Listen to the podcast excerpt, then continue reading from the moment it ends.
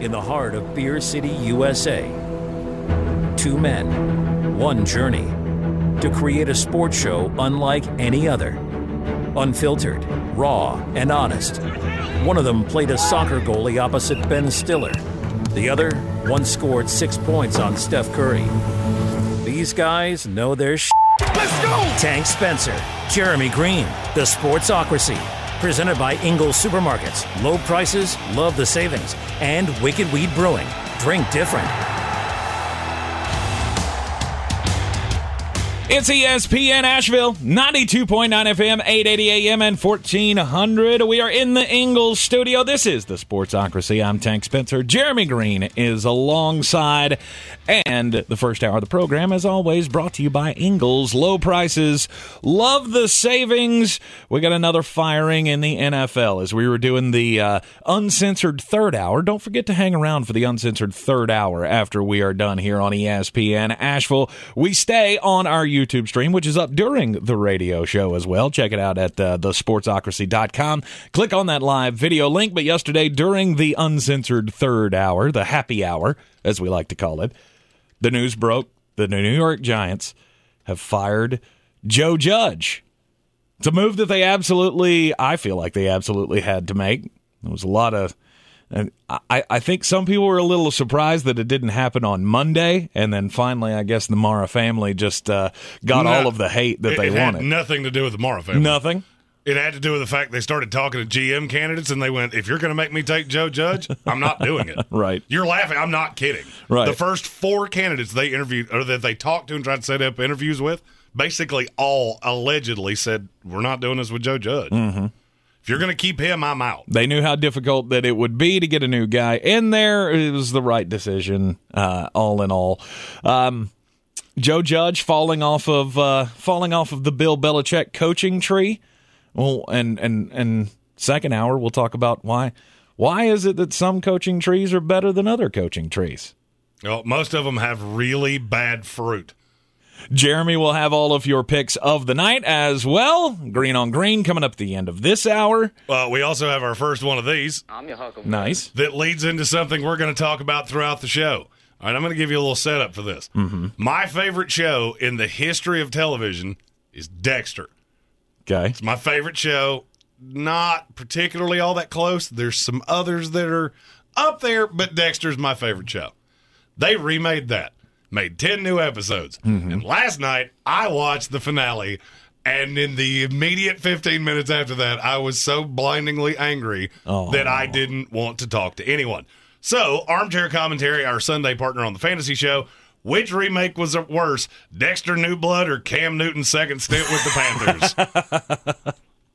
Not gonna lie, and here's the difference: they both started okay. Mm-hmm. It's the way it ended that I'm not real fond of. There will be no spoilers, but the question we're going to ask, and this will be a, a trend throughout the show: Do any of these shows actually end well? Like, is there any show you ever walk away from and everybody just goes, "Yeah, I'm, I'm satisfied with how that went"? There's only a handful of them. I could only think of a handful of them in my TV watching experience that have ever ended, and I went, "Yeah, that was that was that was a nice little way to end that show." Mash is one of them. Mash is one of the few shows. I mean, that was the most watched television program in the history of television for a long time. And here's the thing: I, I'm I'm too old for that, And, or, and or I'm you're not too old young enough for that. You're too young for that. I get it. I didn't see it. I don't know. I ain't sure. It could have been great. I wouldn't know. Right. I only saw it on reruns because I don't even remember when that when that actually took place. But the last episode of that was it was it was fine. Friends, Friends was a fine send off. Friends was good. It was just it was what it was. See, see, to me, sitcoms really don't count into this Mm-hmm. because there have been very few sitcoms where you go, "Well, that was just stupid." Seinfeld was not great, but I think it ended how it had to. Right. How I Met Your Mother was pretty It good. was good. I, I still maintain that you did a show for 10 years about how I met your mother, and the mother was in it for like uh, 11 minutes. Uh huh. Not sure that I love that. That was brilliant. Absolutely brilliant. Because the story was how I met her, not how Hey, our early relationship was, or here's like how they cool could have done a was. spin-off. They could have done a spin-off of you know after I met your mother. I'm still dumbfounded that they haven't done that. I mean, it's not like the two characters that played Ted and the mother are exactly. I mean, it's not like they're. Yeah, the, yeah, that they're A-list. Uh, Yeah, it's not like yeah, they're burning the midnight oil, doing all kinds of movies and things. But would you want it? No, because every remake or uh, you know, reboot or what they are they're they're all falling short of the original. Well, here's the thing: Dexter New Blood taught me. I don't care. I don't care because I got over it. Now, from the time it ended, it ended for me last night about nine thirty. Right. Nine thirty to ten. I was. Uh, you wouldn't have wanted to talk to me. Yeah. Ten to eleven. All right. So, what is it that I really would have wanted? And now, uh, almost a day later, yeah, I'm good. Matthew Hoffman says the ranch finale was good. Oh, no, so good. That whole last season was awful. Oh, you stop. You just the, the ranch was great. Compare compared to the previous seasons. well, here's the thing: they didn't really have a choice in I, that. I understand So, that, but still, but still, I, I mean, Danny ding you- Masterson screwed it up for all of us. I but don't ding you for things that are out of your control. I, I, I don't know. Here's my other thing. Like, my list is so short of finales. One, because there haven't been that many of TV show finales that I've seen. Like, I mean, you posted the meme of the artistic horse on the back end, and then the front is like a kindergartner drew it. Yeah. Of this is how they, that. The first time I ever saw that, that originally came from Game of Thrones. It was the Game of Thrones seasons one through seven were this artistic, just beautiful masterpiece, and then season eight was like it was thrown together and just we're going to end this in the worst way possible. Never seen it. It has dragons. I'm out. No, I- and and that's fine. That's fine. It's, it's better than Dexter. You're wrong. Yeah, it's not even close. Matter of fact, that's not even worth talking about. Uh, That's yeah, like basically what you just said. someone who has like, seen them both. Tell me if I'm wrong. That's like saying, "Oh, the New York Giants are actually better than New England Patriots because you know it, it, it- from 1970. I don't care. One of them's a train wreck. One of them's not. Not even close. Not even close. I mean, I'm throwing shade at the show. I've never seen. You're throwing shade at the show. You've never seen. Mm-hmm. Yeah, It's- mine has serial killers. Yours has dragons. Advantage me. Uh uh, my, I will guarantee you that uh, there was a character in that movie that was hotter than anything that's ever been on Dexter. Uh, a, you're wrong. B, it wasn't a movie. It was a television show. You- you C, I mean. I win. No, English language. It's fun. not even. I am really good at debate. No, I don't think been. so. I don't think so because I feel like you lost that one. Uh, so, what is your favorite uh, season finale, or is there has there ever been a There's good season one. finale? For me, there's only one. It's Breaking Bad. Breaking, Breaking Bad, Bad ended good. perfectly. And then they did a movie, and that ended perfectly. Yep. That's great. Most of them are dog water. I tap out on series too too too soon. yes, and I don't. I have to watch it to the end. Can't. Can't. If you lose me in the story, I'm done with you forever. Kind of like how my relationships work. Just weird. Coming from a guy that's been married for 17 Which years. is Yeah, that weird. made sense. If we were scoring the first seven minutes of this show, you are trailing aggressively. what are you talking about? That's kind of like my relationships. Uh, Uh-huh. It's coming from a man that's been married for almost as long I as I've didn't. I didn't mean with my wife. That that that relationship is solid. I have no problems with that relationship. I'm talking about like with people in your life. I'm one of these people that's like you. We lose touch. Uh, you can disappear, and chances are I'm never going to call you. Uh, hey, man, we haven't seen each other in ten years. How have you been? I love when people say that to me. I hadn't seen you in forever because my immediate response is, "There's a reason for that. that wasn't by accident." Anyhow, so that question is out there. Good season finales. Uh, comment in the uh, in the in the YouTube stream here, or uh, the topic is also up on our Facebook page. Feel free to weigh in at your leisure. Um, but Joe Judge has been fired by the New York Giants, and I I still maintain it was the best it was the best possible scenario for New York Giants. And and I don't. Because I think you're really going to struggle. And I know what Dan Orlovsky said this morning of, oh, it's still a good job. No, it's not. It's Mm-hmm. the worst job in the NFL. It's not even close. I would agree. It is the there is they are the only team in the NFL that I think has absolutely no hope. Yeah. Because not only do you have a gross talent deficiency, Mm-hmm. not only have you drafted just unbelievably poorly, and you don't have young guys, you don't have anything to cling on to. How many teams in the NFL have less cap space than the New York Giants? I'm going to guess five. Uh, you're, it's too many. It's four. Okay. And those teams are the Dallas Cowboys, the Minnesota Vikings, the Green Bay Packers, and the New Orleans Saints. Oh, New Orleans. There's 64 million over the cap. The. New York Giants are over the cap for next year Yeah. with that cesspool of talent they have. Mm-hmm. And you're in New York. I mean, yeah, it's a prodigious hallmark franchise. Mm-hmm. Other than that, you have nothing going for you. This You're has got bad to, at quarterback. But this has got to be the guy who the guy that takes this job has to go into it of I'm going to be the guy to save New York football. I'm going to there's I'm going like six of those. I'm going to be the guy to bring it back. In the last five years, the worst two teams in the NFL are who? The New York Jets and the New York Giants. New York, New York. Yep. Start spreading the news. They're both 22 and 59. Mm-hmm. We're going to have a trivia a, a, a trivia question at the end of this segment. First of all, makes me feel real bad about myself, but it will blow your mind of the the, the amount of parity in the NFL and how it does not seem to be affecting the New York teams mm-hmm. even a little bit. Yeah. Tell you another part of that stat that kind of blew me away. Last five years, you got the two New York teams. You would assume Jacksonville, Detroit, and Cincinnati. Yeah. Who's six? Six, seven, eight just dumbfounded me. I don't know. The Denver Broncos, the Washington football team, and the Cleveland Browns. Wow. That just dumbfounded me. of the me. last 5 years. Mm-hmm. Well, that makes I mean that makes sense cuz Cleveland was only good for last year. And I got to give the, uh, the the props to StatMuse. Thank you for making every stat really easy to find. Just right there at your oh fingertips. yeah, It's amazing. you amazing. StatMuse anything. It's amazing how the Google box works. Hey, uh, how many breakfast burritos does Pat Mahomes eat in a week? Six. Good to know. Thanks, StatMuse. Is that the secret to his success? The breakfast burrito.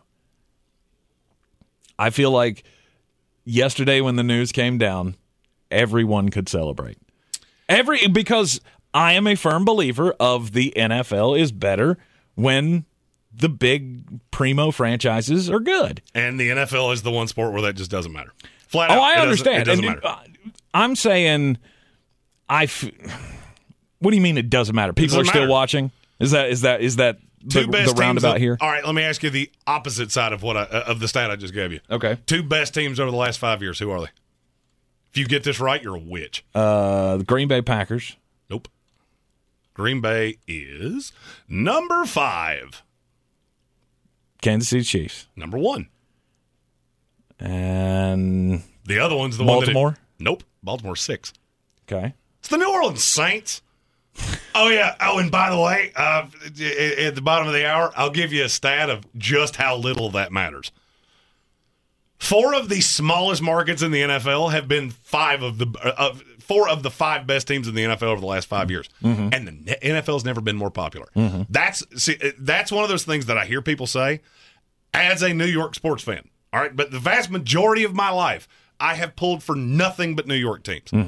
We have clung on to that for way too long. Of oh, it's New York and everybody wants to be here. No, they don't. No, flat out, they don't. No. because it's the most expensive place in the world.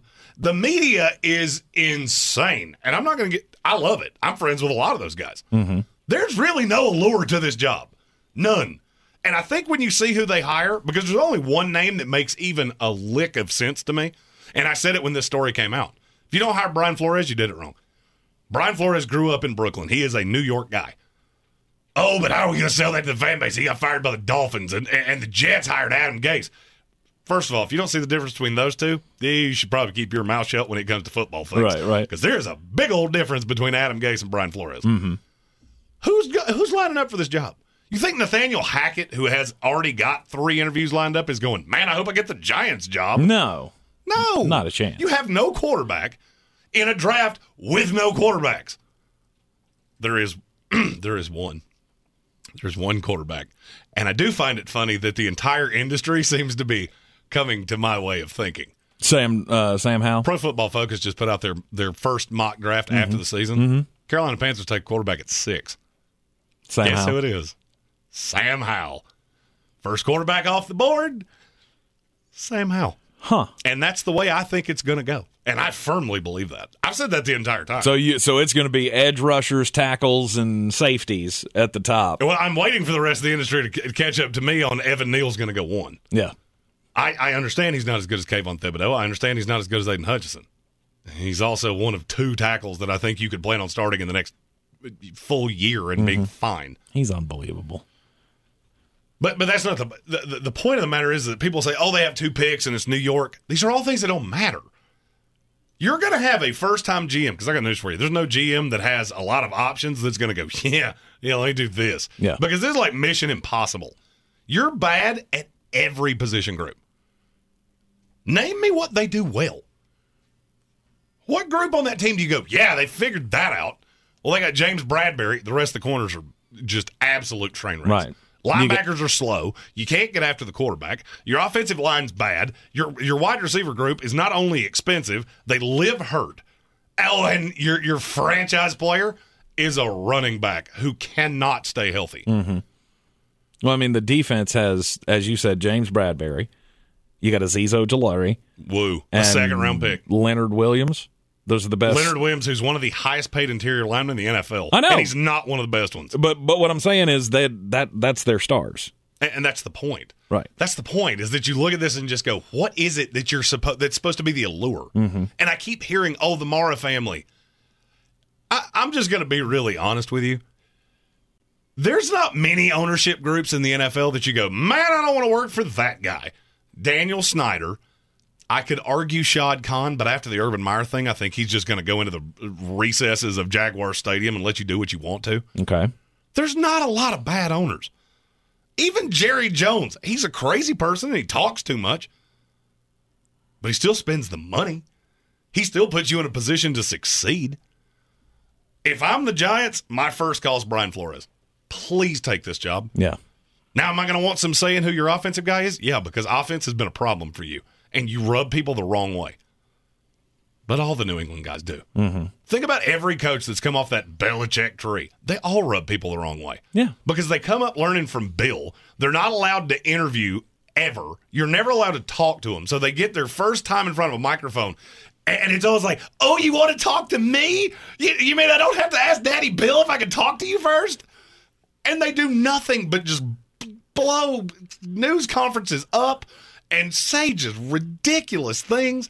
Joe Judge said some of the just most asinine things to come to ever come out of an NFL head coach's mouth, mm-hmm. and nobody cared because the team was bad. He doesn't get killed for that. Ben McAdoo got killed for that. That and the fact that he wore a suit that I think he bought at Kmart five minutes before that press conference started. Oh, It was too long. poor guy. He's a tailor. He's just not bougie like other uh, uh, other head coaching candidates. Uh, Joe Judge, the fallout continues here in the NFL as he got fired last night. There are now seven open jobs, and yes, Jeremy, you're absolutely right. Like I had my ranking of the six open jobs, and it was very easy to amend that list and just go.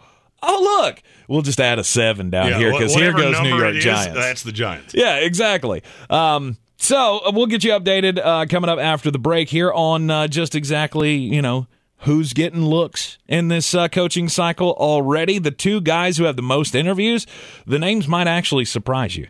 We'll talk about it up next right here on ESPN Asheville. I believe real estate isn't about properties, it's about people. I am Clarissa Marshall with eXp Realty, serving all of Western North Carolina. Navigating the home buying and selling journey can feel overwhelming at times, and that's why having an agent who cares about you and your needs is key. I'm a native of Western North Carolina, and I close over a home a week. I'm an expert in the market, pricing my sellers correctly to net you the most money, and working as a skilled negotiator for my buyers. Please give me a call today at 828 774 6343 to set up a complimentary market analysis.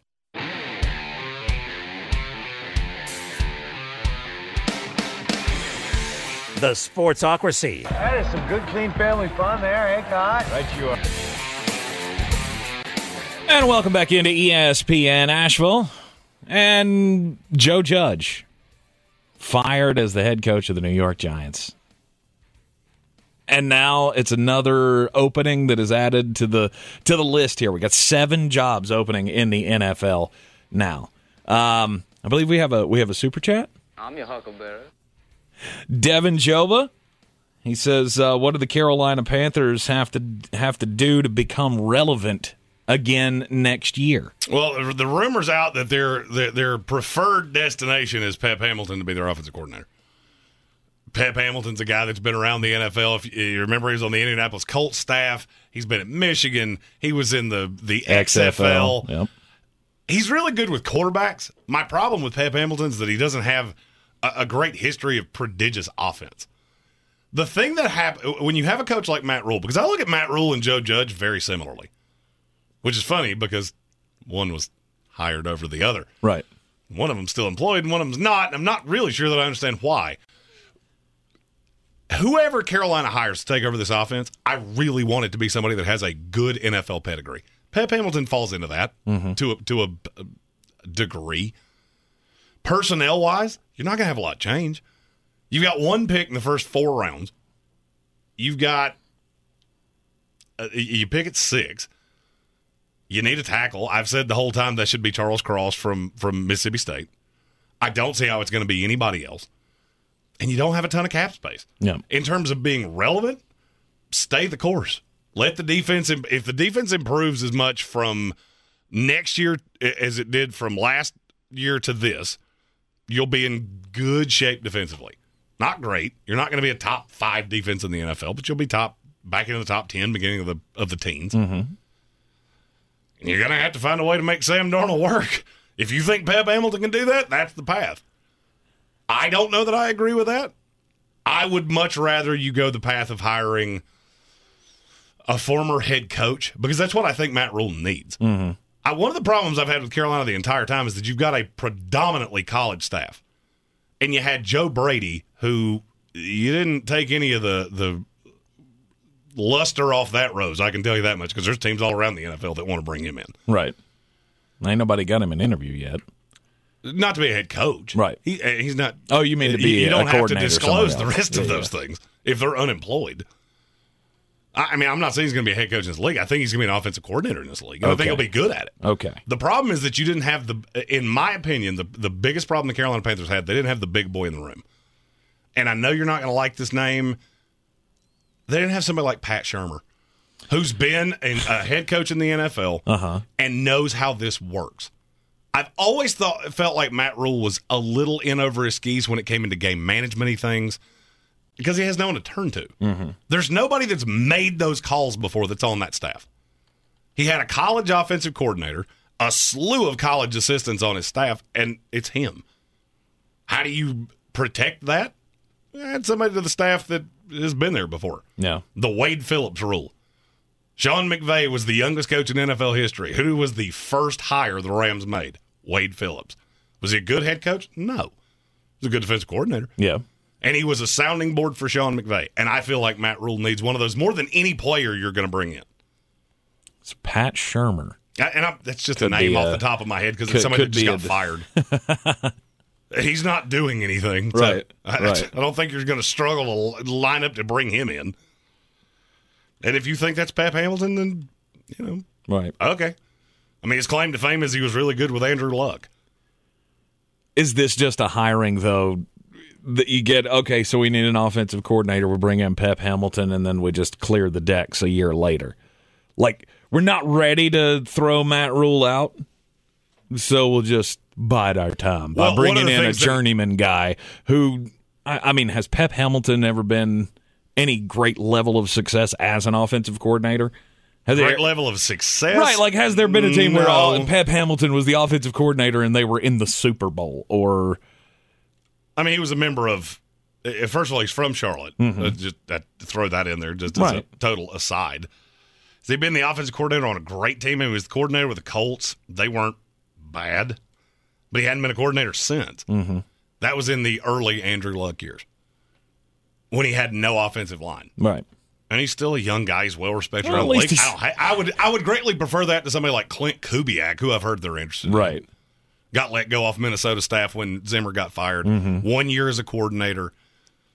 It's it's another young guy. At some point, you have to bring somebody in that understands how the NFL works. Right. And, and look, I'm not trying to say that Matt Rhule's. A, I don't think he's a bad coach. I just think you need that sounding board, and he's never had it, and Mm-hmm. it shows a lot. Yeah.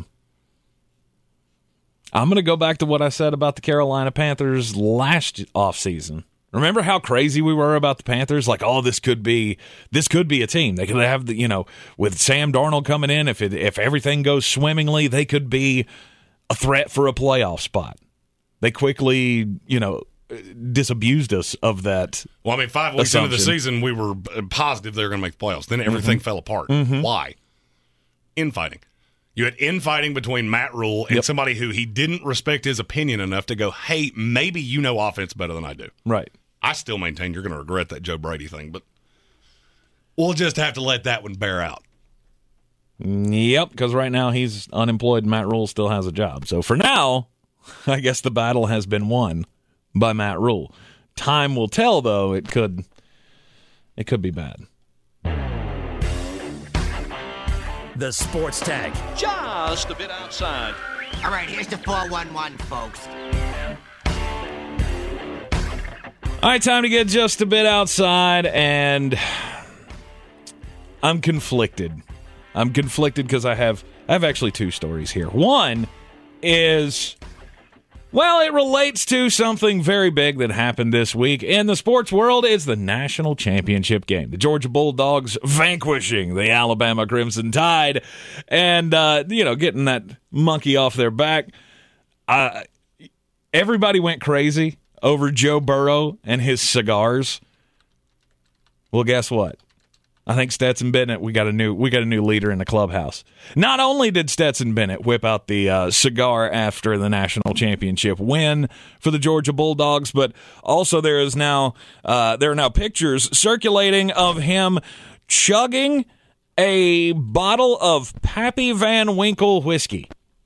If you're not familiar with what Pappy Van Winkle whiskey is, it is uh, it is a whiskey that comes from Kentucky, and it's uh, you know a 23 year old whiskey, a very very fine drink. I've never tasted it before because, as the uh, imaging for our show tells you, I am cheaper than oxygen, and I would never spend forty three hundred dollars on a bottle of whiskey. But Stetson Bennett, like a champ, just taking the whole bottle to the face. And that's also probably why he looked uh, a little worse for wear in his media appearances yesterday. No doubt. $4,300 bottle of Pappy Van Winkle can be seen ch- being chugged by the national championship winning quarterback. Uh, I think he's taking it to a new level. I mean, that's celebrating in style. Adam Black said the label for Pappy Van Winkle should have Andrew Luck from the other night on it. I don't disagree. Very good. Uh, my my other one that I want to get a, give a quick shout out here for is uh, a, a a baseball pitcher's career has come to an end, and one of my all time favorite Boston Red Sox players, Jon Lester, after 16 years in Major League Baseball, three World Series titles, he is officially calling it quits. Who will? I mean, how could you ever forget the Jon Lester story of the guy has to miss time because he's got non-Hodgkin's lymphoma and comes back from cancer and wins a World Series with the Boston Red Sox, and he's just he's forever going to have a place in Red Sox Nation history, and uh, it, it was a great career. Jon Lester, happy trails. There are certain things that when I see them, I'm always going to talk about them. If they're betting things, you uh-huh. can probably rest assured I'm going to find a way to get them into the content. Of course. Another one is ratings. Ah. I am really big into ratings. Yes. Well, the ratings for the NFL season are here. What do you think the average, average, every game put together, mm-hmm. the average viewership on TV and digital platforms was during the 2021 NFL regular season? 11 million. You're six million too low. What? It was 17.1 million people on average watched every NFL game. That's crazy. Is there some overlap there? Yes. We're not saying that every NFL Sunday half the country was uh, invested in the NFL. There's some overlap there. But I did some math because 48 of the top 50 television programs this year were NFL games. 91 of the top 100. 370 billion minutes were consumed across the season. Oh, and by the way, everybody, oh, I'm, I'm not watching the NFL. That's, I'm just, you know that.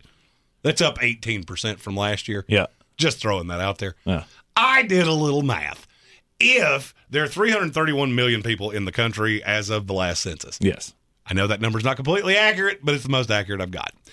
If you divided the number of minutes consumed of NFL football this year by every person in the United States, every person would have watched six full NFL games. It's 18 hours per person in the country. But that's only because there are so many people like you and I who will watch all of it. That's an outlier. I would say we're probably mm-hmm. 10%. Yeah. The the reason we talk so much NFL is because it's the one sport that nobody is absolutely blind eyed to. 17 million average viewers for TV each and and, every NFL game. Yep. That's Uh. Mike, and I also did some math. The average sports fan has watched 18 hours of Major League Baseball in nine lifetimes. so that's, you know, that's that was not a scientific formula. I had Yeah. to, I had to Yeah, get a little, I had to play a little fast and loose with the numbers there. Uh-huh. Yeah, because baseball still keeps theirs in on abacuses. abacuses. Yeah. abacus, abaci. Were you going there before I, I said was, it? I Nice. was. We have been doing this too long Oh, together. entirely too long. Uh, there are seven open jobs in the NFL, and there are two guys so far who have four interviews either set up or completed with teams. Both of those guys are former head coaches in this league, and there's only one of them that really makes sense on why they have this many interviews, and it's Doug Pederson. Doug Pederson is a Super Bowl winning coach. Whether you like his philosophy or how he worked in Philadelphia or the infighting that was taking place in the Philadelphia organization at the time and how much of it was Joe Judge's or uh, not Joe Judge, uh, Doug Pederson's fault, I don't care. That's a guy that you definitely interview for a job.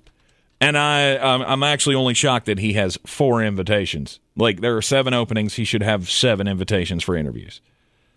The other one is Dan Quinn, and that is the dumbest thing I think I've heard all day. But among why? among all of the candidates, but why is that so? St- I, I can't. You I told just- me this I three would times. now. not look at Dan Quinn and go, "Yep, I want him as my next head coach," especially if I have a failing franchise already, which all of these are. I mean, the Denver Broncos is the only one that's, you know, half relevant. Chicago Bears, Jacksonville Jaguars, and well, the Miami Dolphins. I'll give them a little bit of credit as well. Well, the good thing is that we have two coaches here whose careers have taken a pretty similar trajectory. Mm-hmm. If you had to guess, Doug, uh, Dan Quinn's coached 85 games in the NFL. Doug Pederson has coached 80. Okay. So Quinn has a five game advantage. okay. How many wins does Dan Quinn have. In 85 games?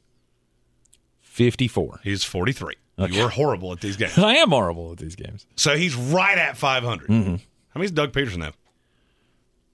Let me guess 39. It's 42. It's one less. It's one less. Yeah. He has one more playoff win in one more playoff game. They're practically the same guy. The only difference is one of them won their Super Bowl and the other one didn't. The It other one had the the me. other one had the ultimate collapse in a Super Bowl, and that became his hallmark of. Yeah, he was I'll- also up twenty-eight to three on the New England Patriots. So let's Yeah? not, uh, you know, let's not forget that. I know you didn't close it out, but just, I, I think it's it's almost laughable to me how it's forgotten that Dan Quinn was a good coach.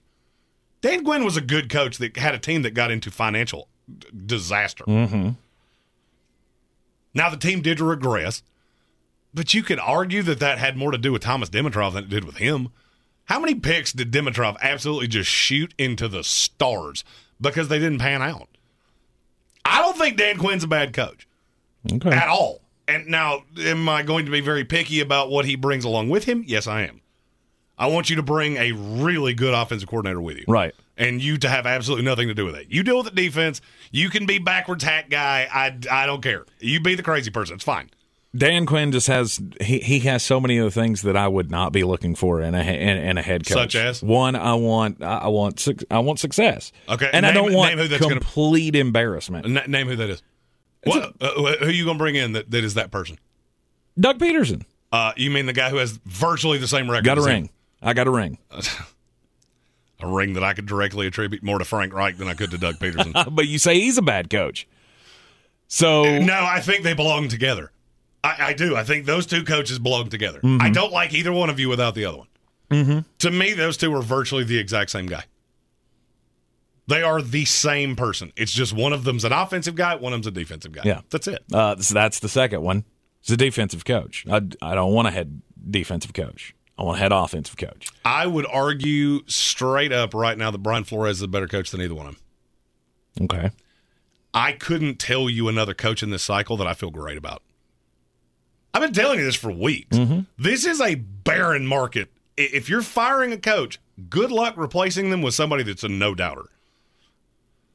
Consensus of, of NFL executives, I think this was an NFL.com poll. Mm-hmm. The, the coach that's available in this cycle, who do you think NFL execs have the most faith in to be a good NFL head coach? Now, how they quantified that, I don't know. That's just what the headline said. A good NFL head coach. Matt Eberflus. Uh, no, he was not in the top five. Uh, It's is Kellen it- Moore. Oh, okay. Kellen Moore. Kellen Moore. Who's 35 years or 34 years old or something like that. Never been a head coach, been a coordinator for two years. I can get down with that. With unbelievable weapons that I could argue that offense has never been as good as it should be. Mm-hmm.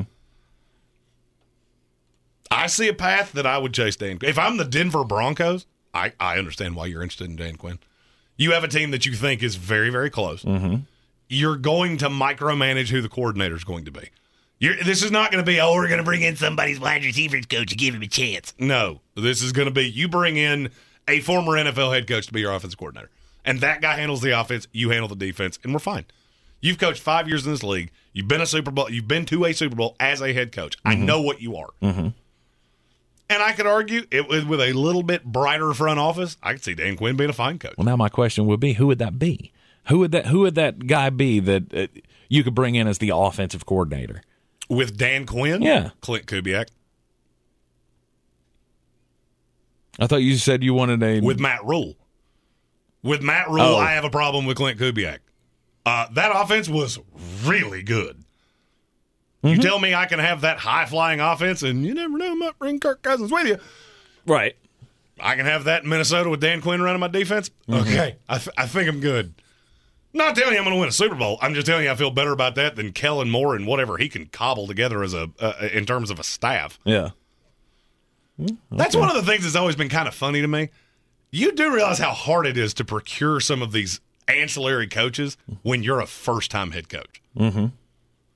Because Kellen Moore's been through two head coaches in Dallas. Well, yeah, because you get that stink on you. Yeah. You get that stink of the organization on you, and yeah, I can understand why that would, why that gets hard.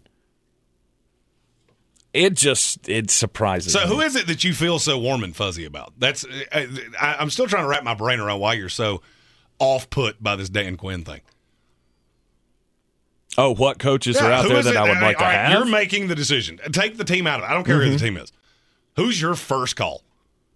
And what I'm going to do is I'm going to uh, put holes in whoever it is. I'm sure it is. Uh, uh, first off, I think I would, it would be Bill O'Brien. He would be my first call. Of I've seen you go to the playoffs four out of five years as a head coach in this league. You'll just see. I, I mean, I get you had problems, and you're not the easiest guy to work with. There's that's the problem. I understand. Is that it's putting a staff together with Bill O'Brien is going to be really difficult. Mm-hmm. And it better be somebody he knows because he's going. Uh, look, Bill O'Brien didn't start with personnel control in Houston. He weaseled his way in, and all of a sudden he's the de facto GM. Right. GMs are going to be nervous with Bill O'Brien. They've watched him do it. Now, as a coach, I don't have really any qualms with him. He's just a jerk, as is every other coach that Bill Belichick has ever uh, put out into the into the universe. Right. Talk more about that in the second hour. Um, Jim Caldwell. I've always felt like I, I, I get that he's not, you know, win the press conference guy, but I've always felt like Jim Caldwell was a good coach. I don't. And if I've got, if I have pieces to my team, like in, would I trust him to come in and, you know, be one of the guiding forces to help me rebuild the New York Giants? No. Would I trust him to come in and run the Denver Broncos if I'm going to go all in for a quarterback in the offseason? Yeah. Yeah, I would give that a strong consideration. Uh, Jim Caldwell's been a head coach in this league for seven years. Mm-hmm. How many times did he win more games in a year than he did the previous year? Oh, I don't know. As once. Okay. He did it one time. Every team he ever coached got worse. I've always laughed at the, oh, he shouldn't have been fired in Detroit. Do you really think he would have turned that around? Mm-hmm. And I like the, I mean, he's fine. He's 66 years old, which Mm-hmm. makes me incredibly nervous. He would immediately be, the, I think, the third oldest coach in the NFL if he was hired right now. Yeah. I mean, those would be the two retreads that I would go after. Obviously, Doug Pederson would be on my list as well because he's got a ring, and it's just, those don't come you don't come by those easily. But then I'm uh, then I'm probably going young gun. I'm going Byron Leftwich or who's had Nathaniel Tom Brady in Hackett every or- season he's ever been a good offensive coordinator. Nathaniel Hackett, who has bounced jobs about every other year since he's been in the league, and he was a disaster as an offensive coordinator in Jacksonville. I understand the talent was not good. I get that. I just said I was going to poke holes in them. Mm-hmm. Dan Quinn to me is one of the more known quantities. I know exactly what he is. right. And if I've got a team that I really believe in the talent, I'm I could do markedly worse than that. Okay. So he's a safe choice. I think? Dan, I think Dan Quinn's one of the safest choices. Yes, he's safer to me than Jim Caldwell. Yeah. I, I just I I will never get over just watching his Atlanta Falcons teams lose those leads and just be embarrassing doing it. And that would go to all right. So when the the majority of those things when they happened, what was on the field? The offense. How much role did he have in the offense? The defenses weren't great though. They weren't The great. defenses were not overly talented. Mm-hmm. But it, you do remember he got to a Super Bowl, right? I do. I did, but that always- was because of I've his offense blamed- more than anything. Uh, You make it sound like they're putting up 50 points a game. They they weren't. You've got some revisionist history of how bad that defense got. Mm-hmm. That defense was terrible. He came in, it was serviceable, and then it just regressed as Thomas Dimitroff kept blowing draft picks. Mm-hmm. I, I just feel like you have revisionist history with Dan Quinn. And I've always blamed that Super Bowl loss exponentially more on Kyle Shanahan than I did on Dan Quinn. I got news for you. Dan Quinn was not calling passes up 28 to 3. Right. That wasn't his role. So the stink of that has stuck to him, and I've always said it was kind of stupid. All right, all right. Uh, so you got some big good picks tonight. Last night was, uh, you know, it was a it was a kiss your sister kind of day. Seemed like I could every time I won one, I'd lose one, and then I'd tie one. I hate those nights. All I'm losing is the juice. All I'm all I'm doing is losing juice. Yeah. That's it. Yeah. But not tonight. Not tonight. He's going to turn it around. Green on green picks of the night coming your way next here on ESPN Asheville. Here in Beer City, we take homegrown seriously. And since 2012, Wicked Weed Brewing has been pushing the boundaries of the industry.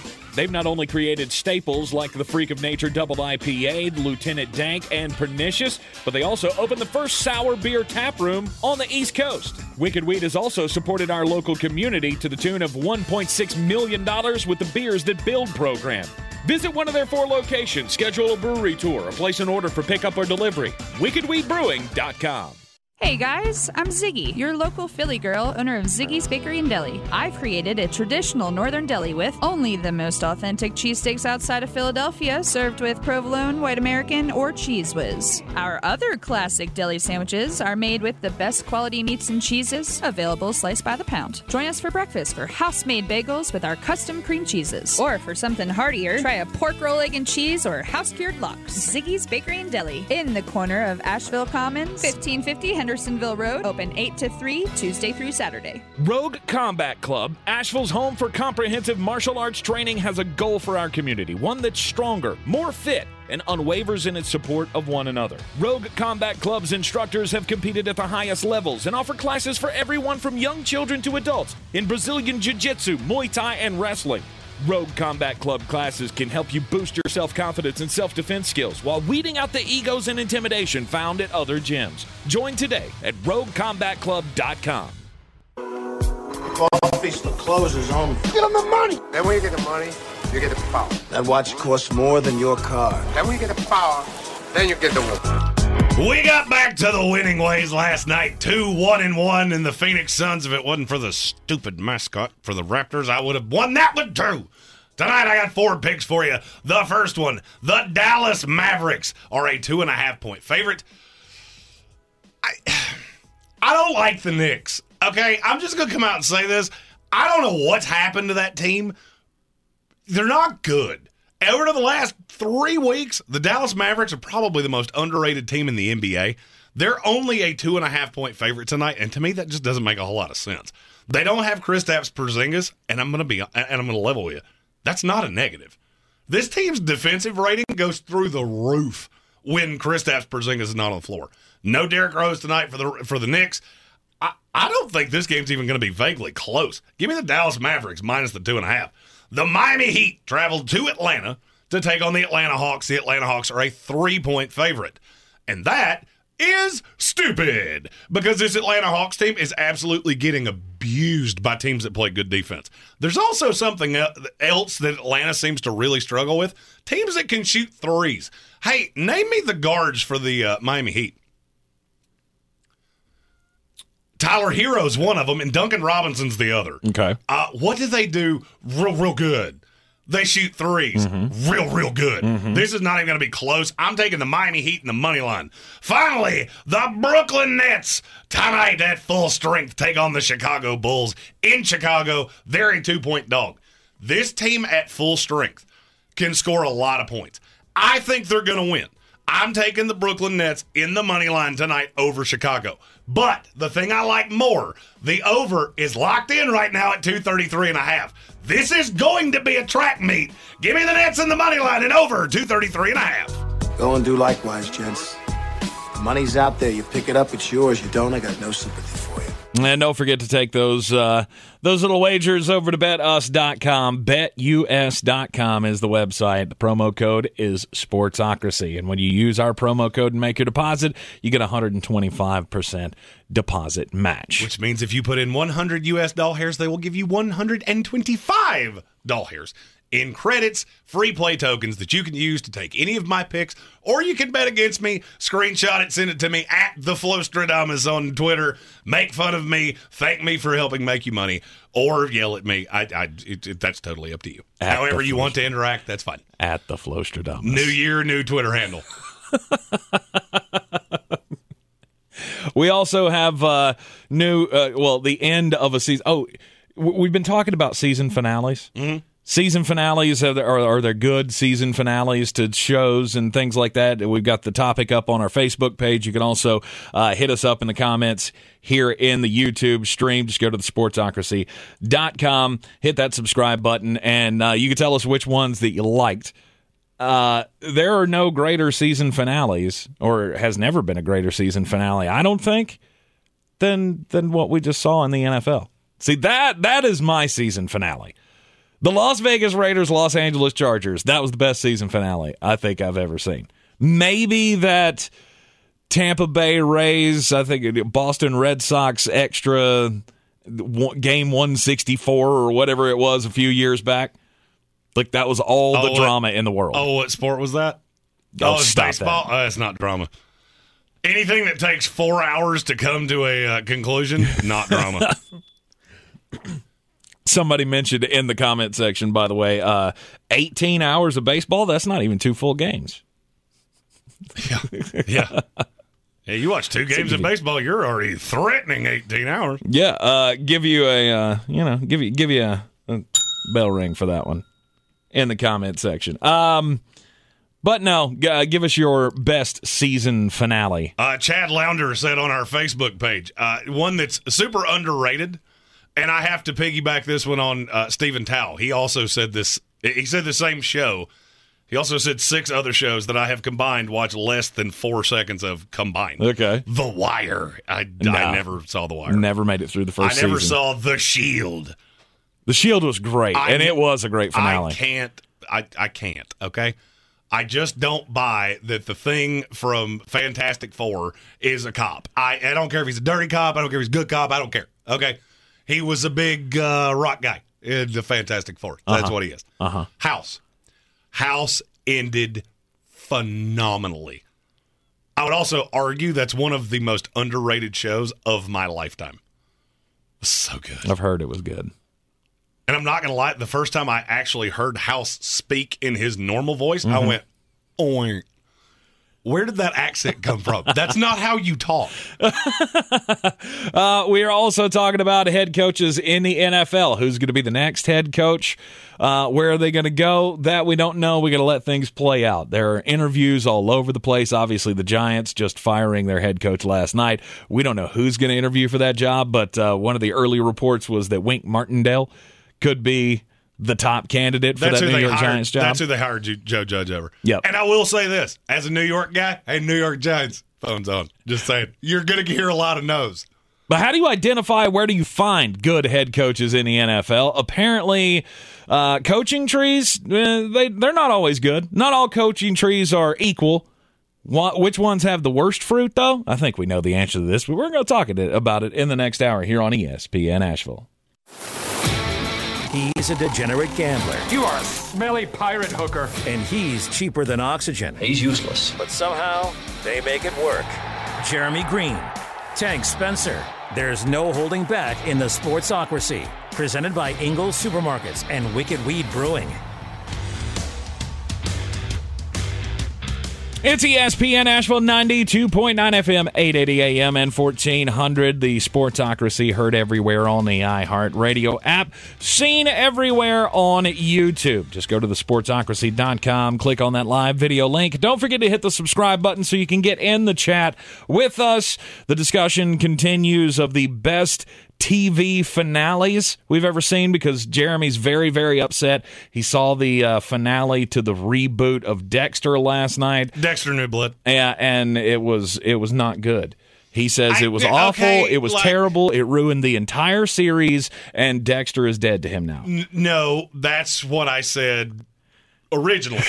and then I have kind of softened my stance, but the question remains what show has ever ended that everybody just universally went, yeah, that was good. Yeah. And they just went on about their day. Because usually 70% of people are angry. I have seen a lot of people say Seinfeld, and that first off, that's a show I never got.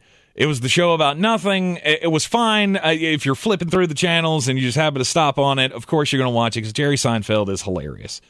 Uh, that show was extremely funny. I love Julia Louis Dreyfus, uh, George Costanza, Jason Alexander. He was great.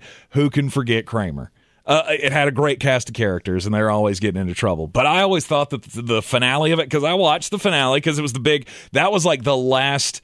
To me, that was the last moment where it was like live TV. Everybody's got to watch it at once. Everybody does, you know, everybody like binges things now on their Yeah, own time. I, I'm the, the the I'm mad today is, is a little bit about it's, it's a little bit about that. I mean, that's something that that on demand TV has stolen from us is is our mutual enjoyment at the same time about a, a sporting or, or, or about a uh, uh, a TV show. That's why I love sporting events so much because we watch that live and we comment together on social media, and it's so much fun.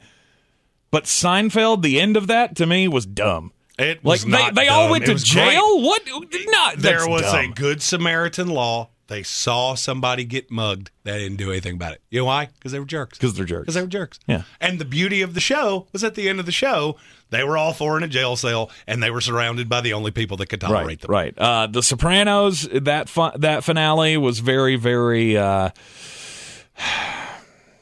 controversial. There were a whole lot of people that didn't like it. I liked it. I didn't need to see Tony Soprano die. I knew what happened and didn't need to know, or didn't need to see it. I didn't need, not need that physical proof. We all know what happened. The screen goes dark. Tony Soprano's dead. How is this hard for anybody else to Yeah, figure and, out? and sorry, you know, we're not giving spoilers on Dexter because you know you got to have No, no, four no. weeks to binge watch it on Showtime. right. That was like twelve years ago. Okay, so Mm-hmm. we're, we're good there. Uh, the Office that that got a lot of love on our uh, on our Facebook. Oh, with the wedding. Oh yeah. and Michael just shows up to be the best man. That's that's fantastic. That's great writing. But had you already stopped watching the show because the last season was bad? I never I never stopped watching the show. Okay. I, I can't. Like I can't physically I do. do. it. If I start, I have to finish. I do like The Walking Dead. I love The Walking Dead for six seasons, I think it was. and then I just went, I don't care anymore. I, I I've never watched not one second of that show. Yeah. But every time I hear the title, all I want to do is what I'm getting ready to do. Carl. the only thing I know about this show is that one of them Coral. could not say Carl. Yeah, no, Carl. yeah,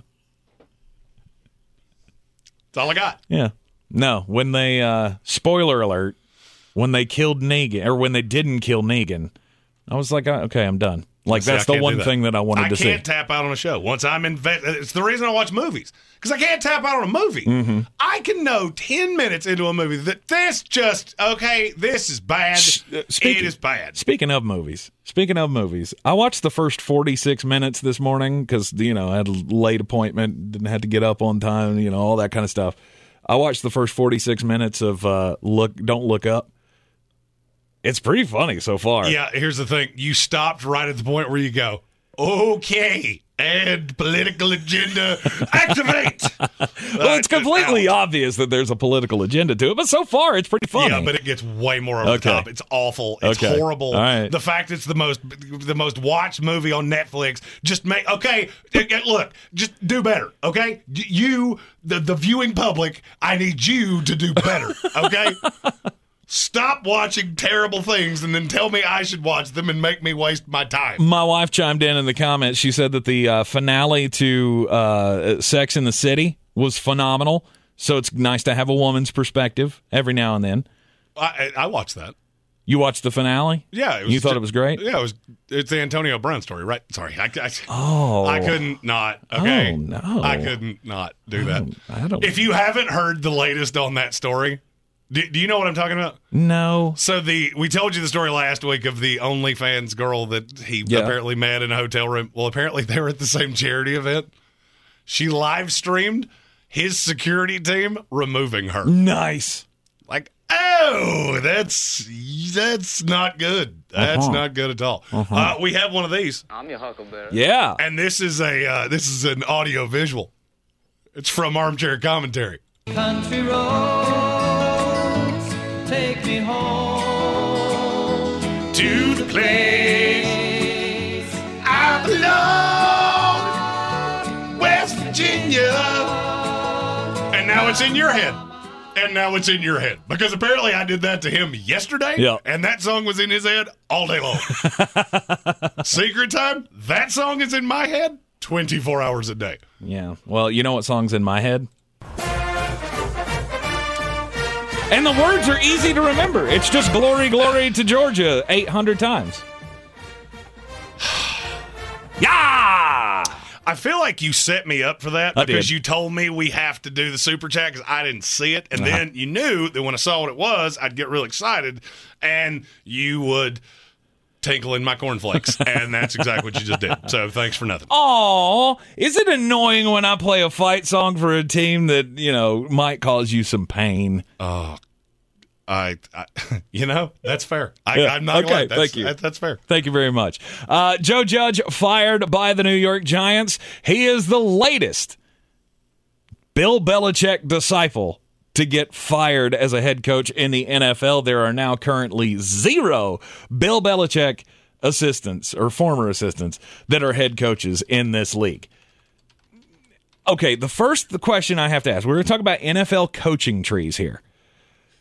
At what point does a coach get his own tree? Because Bill that- Belichick belongs really hard to, to Right. Manifest. too. Bill Belichick belongs to the Bill Parcells coaching tree. and that's where he goes. And then there's a subset off of that. Okay, so Bill Belichick has his own subsidiary tree underneath that.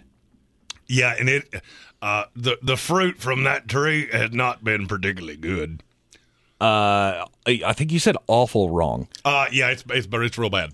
When because the the best one's Bill O'Brien. There's no doubt about that. He has been the best coach. Yes. Who's two? Number two on that list would have to be Oh, I think it's. I don't even think it's debatable. Jim Schwartz. No, No, no.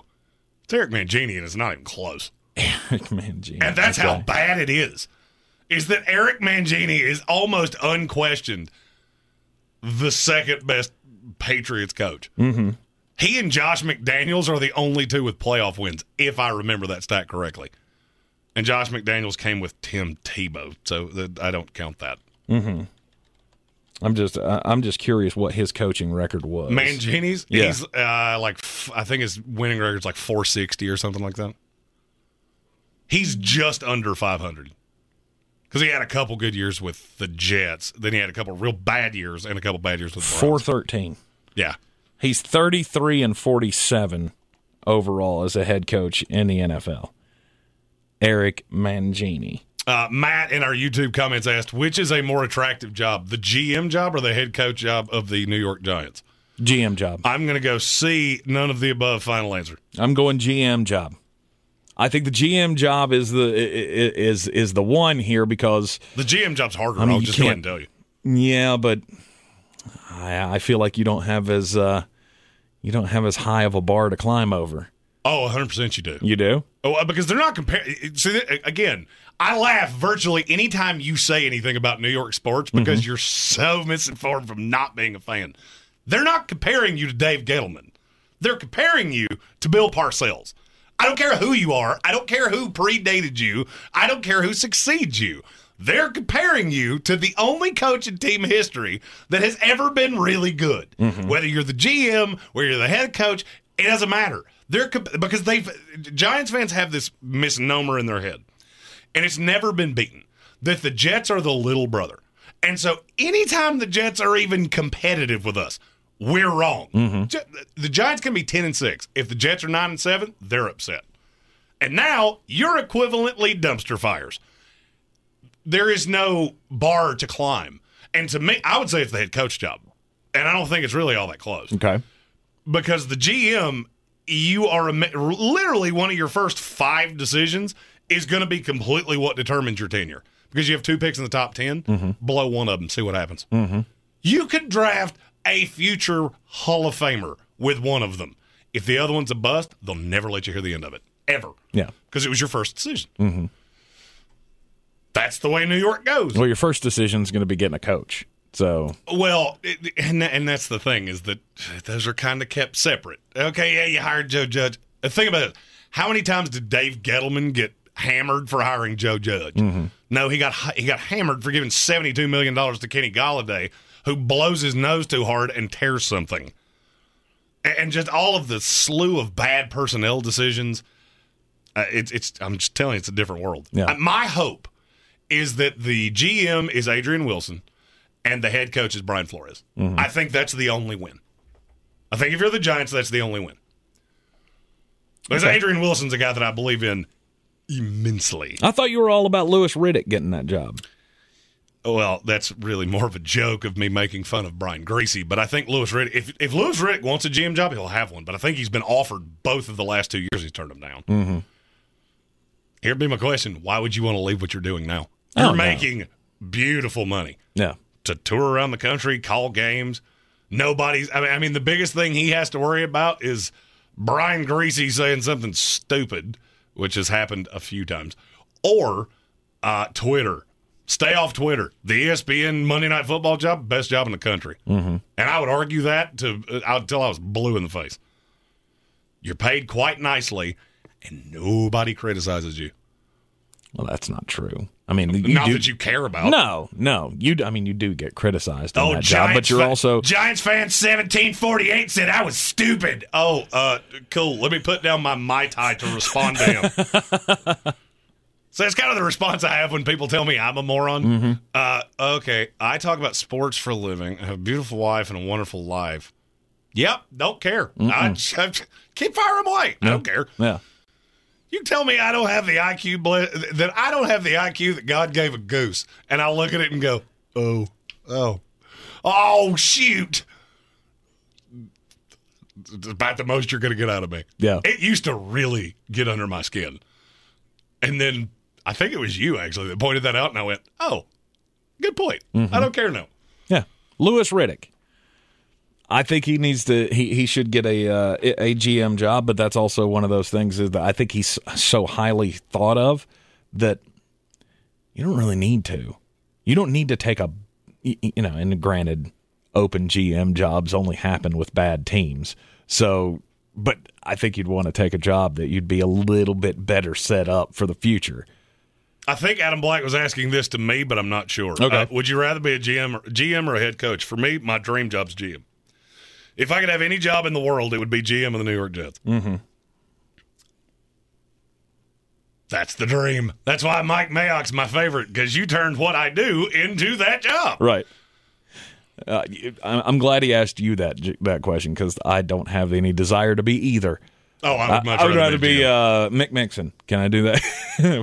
who who happy trails to Mick Mixon? He called his last game as the uh, voice of the Carolina Panthers uh, this season. So that would that would be mine. I don't I don't have any desire to get into GMs and coaching and all that kind of That's the that's the one thing I'm telling you right now. If a team called and said, "Hey, we have a," we, I would take a regional scout job.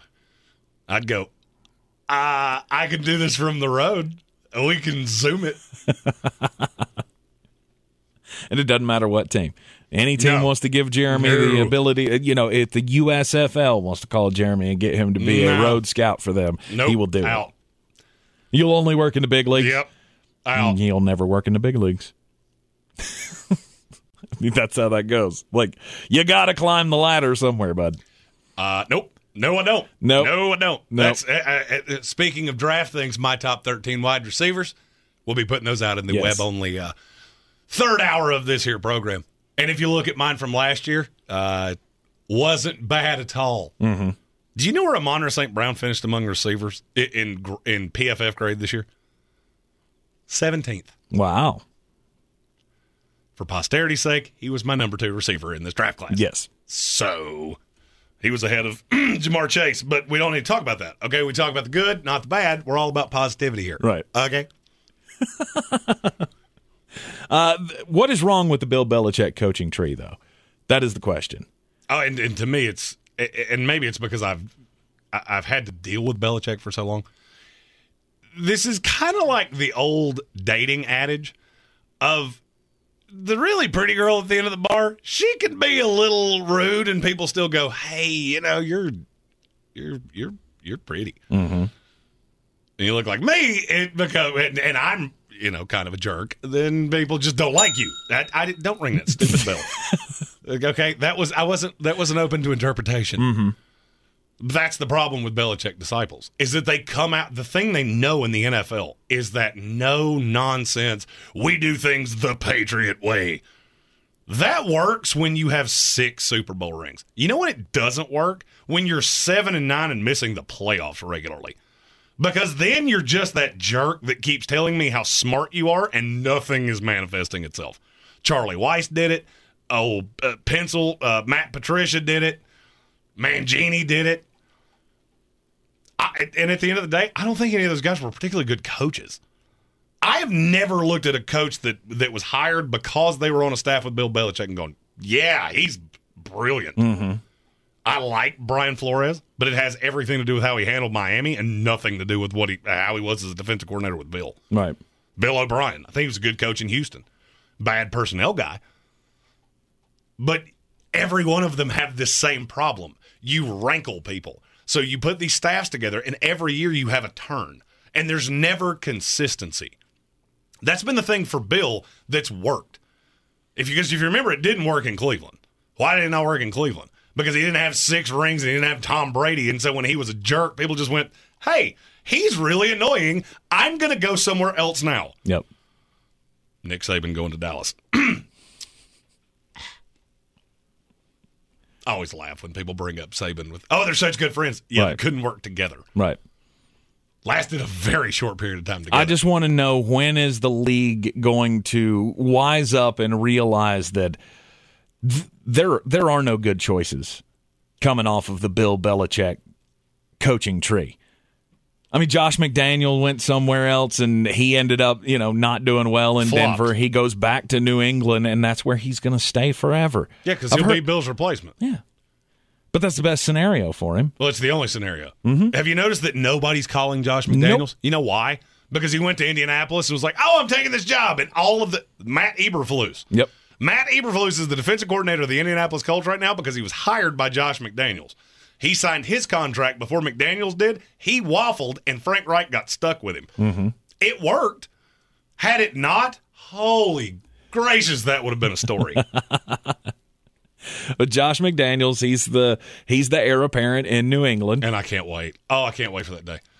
I can't wait for the day that Bill says, "Well, um, I'm uh, I'm on to Boca Raton," and Josh McDaniels just comes in and right off the mountaintop. I, well, I can't wait. Just runs her right into the ground. Oh, I can't wait. Like you know, I think a lot of people believe that the Bill Walsh coaching tree was the best. Oh, it certainly was. the Bill the only Walsh- thing is that he gets credit for guys that I don't think he should. Because he gets credit for guys that were hired by guys that worked for him. Mm-hmm. And maybe they worked for him for a year. And then all of a sudden they become great coaches. Uh, okay. Like giving John Harbaugh to Bill Walsh is that's a little aggressive. That's a little too much. yeah, well, he worked for him for about an hour. All right, we will keep up the uh, we'll keep up the discussion of the coaching trees. And the next segment, we'll also got the uh, weird coming your way. Five on it. Jeremy's going to have more picks for the night. Uh, he he lost money again last night. Nine dollars. Oh man, that's I just lost a the. I just lost the juice because. I had a winner, I had a loser, and then I had a push. so it's progress from the bloodbath you took on uh, on Monday night. Yes, it was not an Alabama level bloodbath, but tonight I got th- I got three picks I feel real good about, and there's one, there's another one that's just it's sitting over here in the periphery, going, should I take that? Because I think I should take that. Yeah. Uh, chew on that coming your way in uh, in this hour as well here on ESPN Asheville.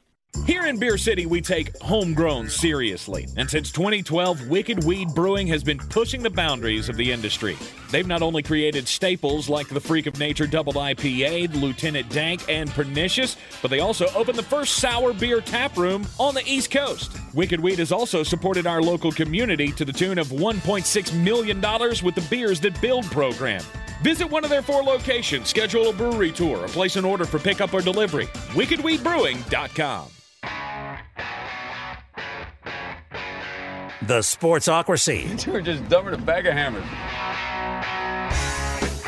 It's ESPN Asheville, the Sportsocracy, heard everywhere on the iHeartRadio app and seen everywhere on YouTube. Don't forget to check us out uh, on YouTube. You can just go to thesportsocracy.com and click on that live video link. Hit the subscribe button. You can get in the chat with us as well. Um, and Kelvin Joyner commented that he could argue that the Andy Reid coaching tree is better than Bill Belichick's coaching tree.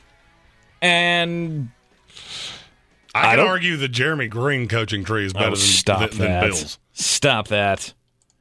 The Andy Reid coaching tree. Uh, all right, I'm going to throw some names on you here. You got Doug Pederson, Mm-hmm. won a Super Bowl. You got Sean McDermott, could Get- win a get- Super getting ready to win a Super Get Bowl. That's right. Jeremy's preseason pick was the Buffalo Bills to win the Super Bowl. So, yikes. Um, Ron Rivera, he got to a Super Bowl as well. Um, Steve Spagnuolo. You're Leslie one- Frazier. you- You're forgetting a very good one. Okay. Uh, Who am I John? Harbaugh, the the best one of all of them. Yeah, I mean, I mean, I was, I was going to build Oh, to well, that. yeah. After I gave you some losers, uh, you know, mean, Steve Spagnuolo, Leslie Matt Frazier, Matt Nagy, Brad Childress, and then John Harbaugh. I mean, that takes the cake because Bill Oh, yeah. don't have anything close to that. No. on his list. But, But- the, the but mistake that teams make is that they see success and they give too much credit to the coordinators. Okay, It's just like Matt Nagy. When, when he got hired, the first thing that came out of my mouth was, What exactly has he done that makes you feel so warm and fuzzy? Oh, Kansas City's offense was really good. Yeah, because Andy Reid's their head coach. That had absolutely nothing to do with Matt Nagy. but I think a lot of that has to do with the fact that Andy trusts him.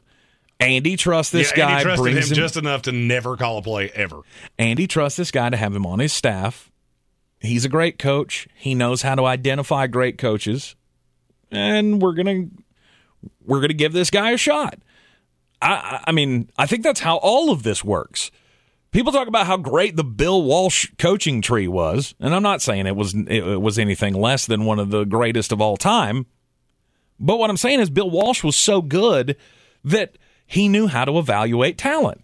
And he could see coaching talent. He would bring them on his staffs, and then he would recommend them to other teams as this is a guy who could be a head coach in this league. And that's why you do that because they see how well he runs his organization, and then he's able to spin guys off to other organizations because he recognizes talent. And people, I, I guess people trust Bill. That if Bill brought him in the building, they should be good. But now, after all of the misses that you've had, the league has to turn around and go, you know what? Maybe Bill is not a great Italian a talent evaluator when it comes to coaches. Here's everything you need to know about Bill Bill Belichick. Okay. Who calls the defense? He does. Nobody knows. Right. Could be him. Could be Steve. Could be Jerod Mayo. We don't know. Mm-hmm. And teams are lining up to interview Jerod Mayo. And look, he could be a great coach in this league. Mm-hmm. I have no idea. You don't even know what his job title is. That's how mysterious Bill has to be. I thought he was the linebackers coach. And, and, that's the official title, but you don't know who actually does anything. Okay. Because Bill has to do everything with this cloak of secrecy mm-hmm. because everything I do is so brilliant. Or you had the greatest quarterback that ever lived. Mm-hmm. You know, that could also be possible. He also had his team one step away from winning the division with a rookie quarterback this year. But so. he didn't. But did he didn't. He didn't. But he didn't do You're that, right. did he? But after we've seen Romeo Crennel and Matt Patricia and Joe Judge and Brian Flores and I could go on, but I'm not gonna. Charlie Weis, Right. Eric Mangini. Ugh. I think we can all just come to the realization, and I think the league does as a whole. Bill Belichick doesn't turn out great coaches. You have problems with all of these guys everywhere they go. Well, I could argue that of the six best coaches in the NFL today, four of them were never on elite staffs. Mm-hmm. Sean McVay was never on an elite staff. But you could see it. You could see with the way he interacted with people in the career, because that's at the end of the day that's probably 30% of the battle. Mm-hmm. X out X and Oing people, you're not gonna. Sorry, you're just not. Andy Reid, I would I would argue he's one of the best X's and O's coaches that's ever lived. When did he win a Super Bowl? When he got Pat Mahomes. Mm-hmm. It's weird how that works. You, you know who who thought they would out X's and O's people? Chip Kelly. Chip Kelly had the charisma of a wet dish rag. And there's something to that. When you ruffle people that much, you're not going to get the best out of them. And people aren't going to sign up to play for you. And there are guys in this cycle that I look at, and I'll be honest with you, I Brian Flores is another guy that I, I if I'm the Giants, that's that's the gr- the great hope to me. It's a New York guy. I've seen him be successful in this league. Does he wrangle people? Yeah, he does. But you get somebody you you stabilize the offensive side and don't let him have four offensive coordinators in three years. Right. Uh, speaking of hope, I got a lot of hope. I got a lot of hope that I'm turning things around, that I have turned a new page in my life. And it's all because of PhD weight loss. I had my weigh in today, and I know everybody wants to know how I'm doing.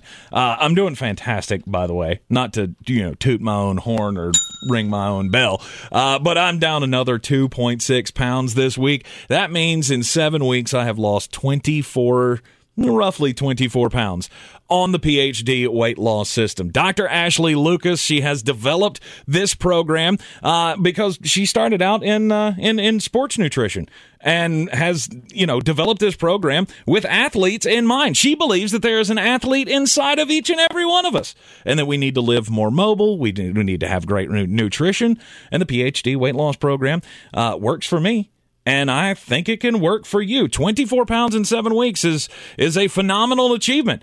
And Jeremy, you're you're you're doing stuff too.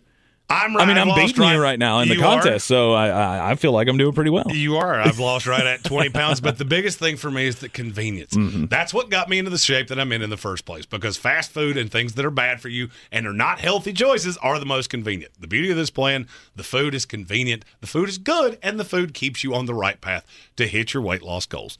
Yep, and the uh, confidence of the team that you're going to have success is one thing that's keep keeping me going. Their support is phenomenal, and if you want support like that in a weight loss program and in, in a program that is convenient and gives you 80% of the food that you're going to need on the program as well, just all included in the little package, you can uh, book your consultation today at myphdweightloss.com, myphdweightloss.com. On the weird scale, there's Vegas, there's Florida, and there's Asheville. Let's get weird, Asheville. All right. I got to tell this story because when I saw it, I thought it was just absolutely hilarious. Some people may not think this is funny. I, for one, wish to God we had some video evidence of how this all went down, or at least the aftermath of it anywhere. A- anyway, uh, this story comes to us out of South Dakota. Rarely do we have South Dakota stories. Nope. Usually, weird news. usually Florida. A teacher for the Bon Homme School District was arrested after his mother unknowingly brought a batch of pot brownies to a card game at the local senior center. Uh, Michael Caranda of Tabor, South Dakota, was arrested on Wednesday of last week for possession of a controlled substance. Court documents say that um, his mom went around to the uh, to the to the to the card game over at the senior center, and just so happens there was a pan of brownies in the house that I could take these for my little meeting. First off, who does that? Who just sees a random pan of brownies and goes, "Oh, hey, I bet he made those for me for my card game tonight." No, no, not me. He's pointing at me. I don't understand why you would point at me on that one. I'm not taking anybody's brownies because if somebody took my brownies, that's a tail whipping getting ready to happen. Uh, but Brownies are grossly overrated. so apparently, uh, Michael Caranda had gone to Colorado, and on his trip back, or uh, while he was making his way back, he had stuffed away a pound of um, THC butter and brought it back with him to South Dakota. Um, he used that to make the pan and brownies. As He one used would a do. pound of well, butter? no, he used half of it. He used half a pound of butter. Who makes brownies that way? I mean, if you want them extra fudgy, you're going to put a lot of butter in them. Extra fudgy? Yeah, real soft and chewy fudge brownies. You put more butter in it, it makes them gooier. It's half a pound of butter. It's only twice the normal amount of that you would put in a fudgy in a fudge brownie. It's only recipe. it's only twice. It's only twice as much. Remind me not to eat things you cook. I put uh, eight tablespoons of salt in it. It only asked for four, but I wanted it I like extra salty. Yeah. So he puts the half a pound, which is a cup. Normally it's like a half a cup of butter. Uh, he put he put a, a whole cup of butter of this THC butter in the brownies. Mom saw him laying on the counter. He didn't think anything of it after he baked them and went to bed. She took him to the senior center, and about eight o'clock that night, they started getting nine one one phone calls of something is wrong with our our residents here at the senior center. Everybody who was at this card game apparently is having some sort of a food poisoning episode. I don't know if there are a whole bunch of people getting sick, which, you know, if you've ever had to, you know, too much. If too you've much. ever eaten a whole bag of Funyuns, it will make you sick. no, I mean if you've if you've had too much THC, that can have a uh, a nauseating effect on your body. So that could have been part of the problem as well. I just I just wish we had a video camera there so we could see like the old people just off their rocker of just. Have you seen my teeth? uh, they're in your head because you don't have false teeth. Are you sure? I'm positive.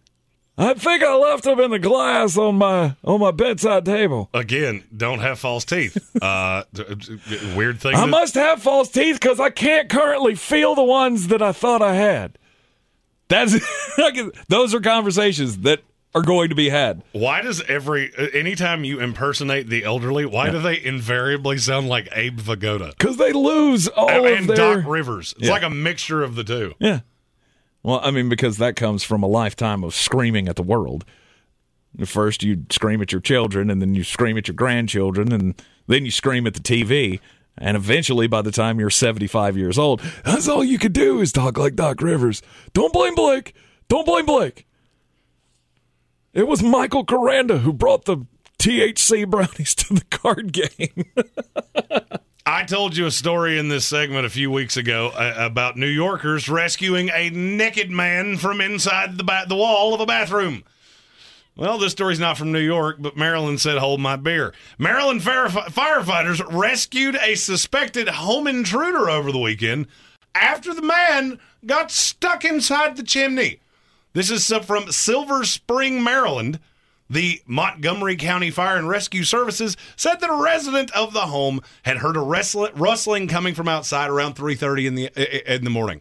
Okay, I got to stop right there. Mm-hmm. Who hears a rustling outside their house at 3:30 in the morning? Do you know what I would hear at 3:30 in the morning? Somebody beating on my wall with a hammer. Uh, if somebody let a mountain lion into my house, these are things I might hear. I'm not gonna hear a rustling. Every one of these stories starts that way. Like, who hears leaves blowing outside and goes, "Ah, it's a, it's the end." Just say you heard somebody outside. Does have to be a rustling? Anyway, they called police. Police responded. There was nothing there. Mm-hmm. So the police left. Uh, roughly about an hour later, the resident called back and said, My walls are moaning, and I don't know why that is. New So- house. Time for a new house. So they responded again, and this time they looked in the chimney and they discovered uh, a, a gent who had rustled his way down the chimney, and unlike Santa, he didn't make it all the way Aw. down, and he got stuck. I'm sharing these pictures on my Twitter right now at the Flostradamus. The, the just okay. The pictures of this, as somebody that is incredibly claustrophobic, were enough for me to tell this story the thought of getting stuck in a position like that, first of all, don't do crimes. If I had some kind of weird predilection to do crimes, which I don't, but if I did, this would keep me from ever doing this because it makes my skin completely crawl. Mm-hmm. They had to disassemble the fireplace to get him out, which took four hours. He was then promptly arrested. we we could have done it quicker, but we wanted to teach him a But we, lesson. but we didn't want to. exactly. There's also a picture where you can see his legs just dangling. That's hilarious. Because he's actually suspended by the. Play stupid games, you win stupid prizes. And by the way, don't do crimes. He was rushed to the hospital with serious injuries and then arrested. Uh huh. Uh huh. Unfortunately, they have to give him that treatment. Speaking of treatment, uh, our, our chief medical correspondent has weighed in. I'm your huckleberry. He says, medically speaking, uh, this is from Devin, by the way, on the YouTube stream. Medically speaking, using half a pound of THC butter will only cause so much euphoria. However, it will raise your cholesterol dramatically. Don't do b- b- b- butter Fat crimes. things. Don't do butter crimes? There are no such things as butter crimes. 100% they are. No. If you make, uh, and I'm going to use your word here, fudgy brownies uh, with half a cup of butter, you did it wrong.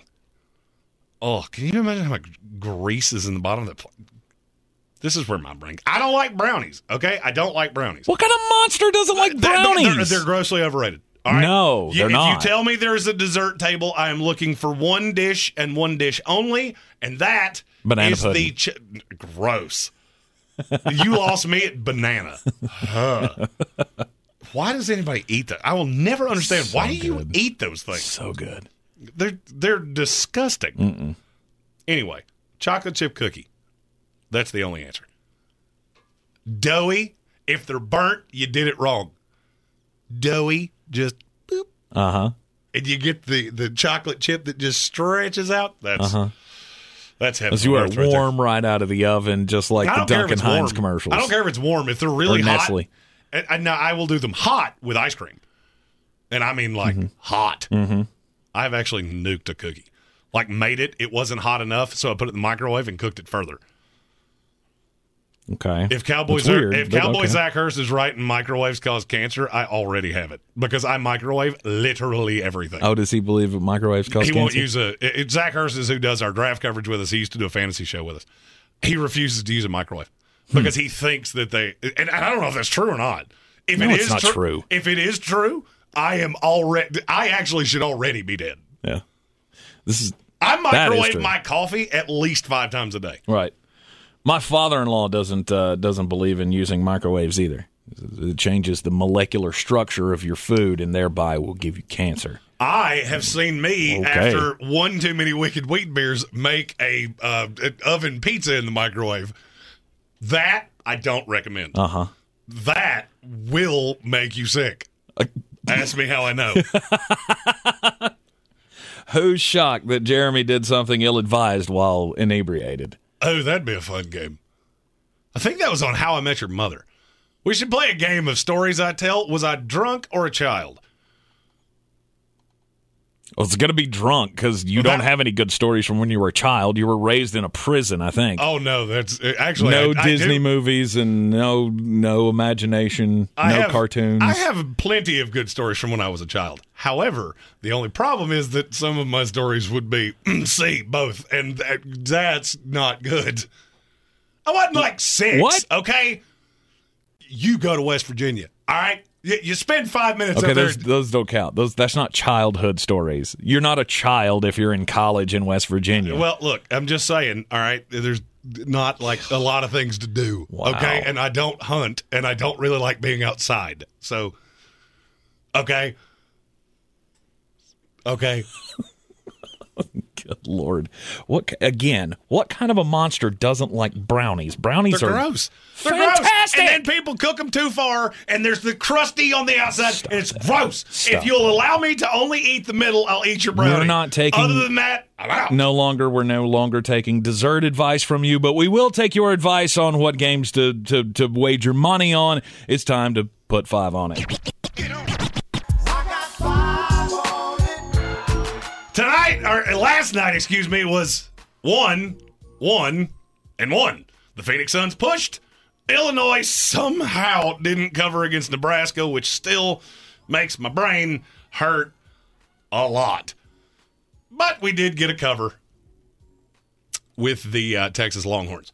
Tonight, I got three. They're all two of them are college picks. One of them's in the NBA. I'll give you my big pick of the night because I already gave it to you in green on green. I got 75 on it.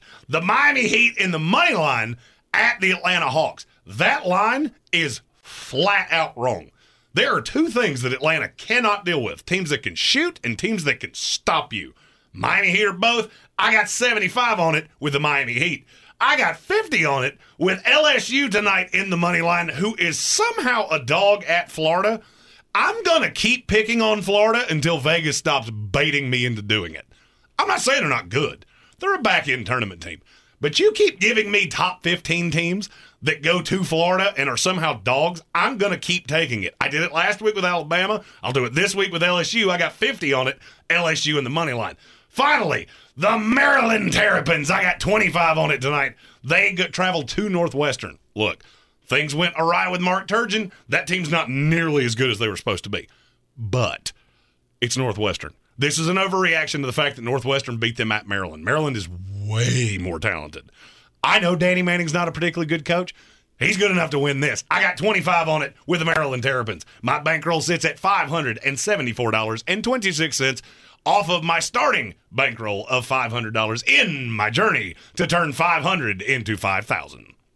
You're in the Sportsocracy here on ESPN Asheville, 92.9 FM, 880 AM, and 1400. It's time for something to chew on with Caleb Peak. You know, Bryce is a great quarterback. He had a great year. But at the same time, when you play quarterback, players have to play well around you. And we had some guys step up tonight and get some opportunities, and they did some good things. But, you know, I love Kirby. Uh, I think Kirby has a lot of respect for us. Uh, he did a great job for us for a long time. Uh, if we had to lose a national championship, I'd rather lose one to one of the former assistants who um, sort of did a great job for us and um, has done a great job with his program and his team. This is Chew on That, brought to you by Ingles Markets Low Prices. Love the savings. I'm Caleb Peek, and while I'm definitely no Alabama apologist, and it's good to see a nice little Hollywood ending to the college football season just when the world needed it most, that was a classy move by seven time national champion Nick Saban during his post-game presser, maybe an hour after being denied his eighth national title by Kirby Smart's Georgia Dogs. All the while knowing good and well that not having John Metchie III out there for Bryce Young was the difference in the game. Stay with me here. To me, that's kind of like Coach K walking into the Lehigh locker room to say congrats back in 2012 when CJ McCollum took over to eliminate Krzyzewski's 2C Blue Devils. Sure, Monday night's national title game with its cathartic ending for title star of Georgia was one of the great chess matches I've seen for all the chips, but it was much more than just that. Monday night only confirmed on a grand stage the tidal wave of change that's taking over not just college football, but collegiate sports as a whole. Success favors the young, and living legends like Saban and Krzyzewski are losing the game to the only opponent they'll never beat time.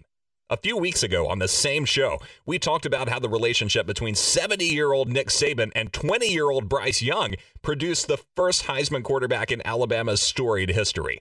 That's one of the things that makes Saban the most impervious to the theory that he's actually just a mere mortal.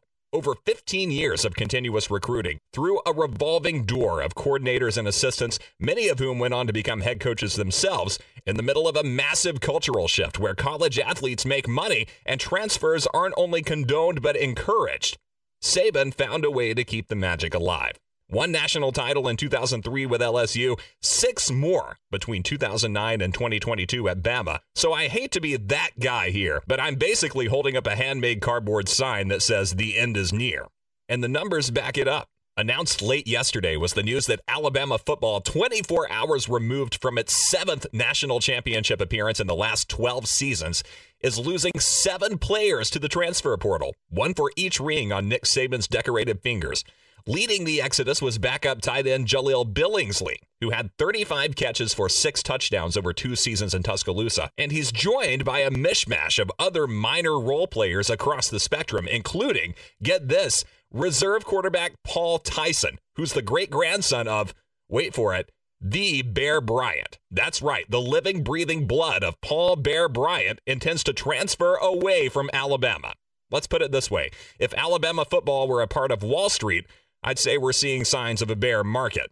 With that in mind, look 53.3 yards across the field at Kirby Smart's program, who announced only two transfers in the immediate wake of the Dogs' first natty in 41 seasons a minor impact DB and a rarely targeted wide receiver. And watching the Georgia sideline work on Monday night, it's never been clearer to me why UGA is winning the war of desertion. There was energy percolating from the top down, and not the brooding frustration that's common with Saban and associates. It was the right kind of energy from Kirby Smart, who's never doubted that he's the man for the job, knew that he put together a dominant team in the most dominant conference in America, and translated that confidence into a sparkling performance against the man who taught him how to coach. Not only does Kirby Smart bleed Georgia red, he physically bled for Georgia between the hedges in the late 90s. He was undrafted out of college and was cut by the Colts practice squad before ever seeing any real action. So college football is what Kirby Smart knows. And at 46 years old, he's got enough experience to command an SEC program to a national title, yet he's still young enough to close that generation gap that's proven to be impossible for some of the elder statesmen. He's been known to pump iron in the gym with visiting recruits. In practice, he's tough on failure but open to adaptation, unlike a bad practice in Tuscaloosa, during which some writers have compared Nick Saban's coaching style to the quote unquote voice of God. On Saturdays, Smart isn't a scowling gargoyle on the sideline. He's overflowing with emotion, sprinting, jumping, screaming, and somehow composing himself just in time for a televised interview. That's attractive to a new generation of players who, to be honest, don't care quite so much about history and precedent and the way things used to be. Today's recruits grew up in a world where long-standing records fell at an alarming rate due to advancements in training and medicine. So unprecedented greatness is, as it should be, the standard to shoot for. And if you're an aging head coach who's stuck doing things your own way, mark my words, your time is up. Today's game belongs to the likes of Smart, Riley, Beamer, Day, Harbaugh, Sanders. And by the time the CFP expands to a workable field in the near future, it'll be Nick Saban Field at Bryant Denny Stadium. And it'll be somebody like, say, Dabo Swinney in control of the Crimson Tide. Chew on that. I'm Caleb Peak. Sometimes it's the little victories that mean the most. At Ingles, we know there's no one you'd rather share those miniature memorable moments with than family. Ingles, all the ingredients for family. This week at Ingles, select sizes and varieties Cheez It crackers, two for $6. Select sizes and varieties Dunkin' Bag or K Cup coffee, $4.98 each. And select sizes and varieties General Mills cereal, two for $5. Ingles, low prices, love the savings. Real estate isn't about properties, it's about people. I'm Clarissa Marshall with eXp Realty, your native realtor serving all of Western North Carolina. I will work hard for you, and I believe in doing the right thing every time. I market each of my listings to reach out of town buyers. I use a professional photographer and drone video on every single listing, as well as collaborate with agents across the country to find your buyer. Check me out online at clarissasellswnc.com or give me a call at 828 774 6343. It would be my pleasure to assist you through the real estate process. The Sportsocracy. Ice up, son. Ice up. All right, just a couple of moments left in the program here on ESPN Asheville. We'll be doing the uncensored third hour on YouTube. So you want more sportsocracy, which we all know that's what you're clamoring for. We give it to you each and every afternoon with the uncensored third hour on YouTube exclusively. Immediately following this show, we'll be doing Jeremy's top 13 wide receivers for the 2022 NFL Draft as we get ready for the big shoe coming up in Las Vegas this year. Uh, big news out of the NFL today. Uh, one of my all time favorites is coming back. 37 year old Eric Weddle is going to come back and uh, help out the Los Angeles Rams play sa- playing safety. I always enjoyed him on the field. Is he, is he, is he one of your favorites? I, I mean, I like Eric Weddle. Uh, it's it's interesting to me that that's where you decided to turn. I mean, it's not a bad signing. He's a six-time Pro Bowler, two-time All-Pro. Right. It's an it's an addition to that defense. I uh, cannot wait to see what kind of shape he's in. Yeah, how much how much do you have left at 37 years old? Are you going to be able to, uh, you know, to to be a difference maker for the Rams in the playoffs is a big question. But hey, you know, when I get to my advanced age that I am now, and I see a guy almost my same age decide to make a comeback, I'm going to root for him. I'm going to root for him. You know, I mean, there are some there are some caveats to that. Like, I think I've had enough of Adrian Peterson. Uh, yeah, that, we can call that good. All right, stick around for the uncensored third hour on the YouTube stream. Just go to thesportsocracy.com, click on that live video link. We'll see you back here at 3 tomorrow afternoon.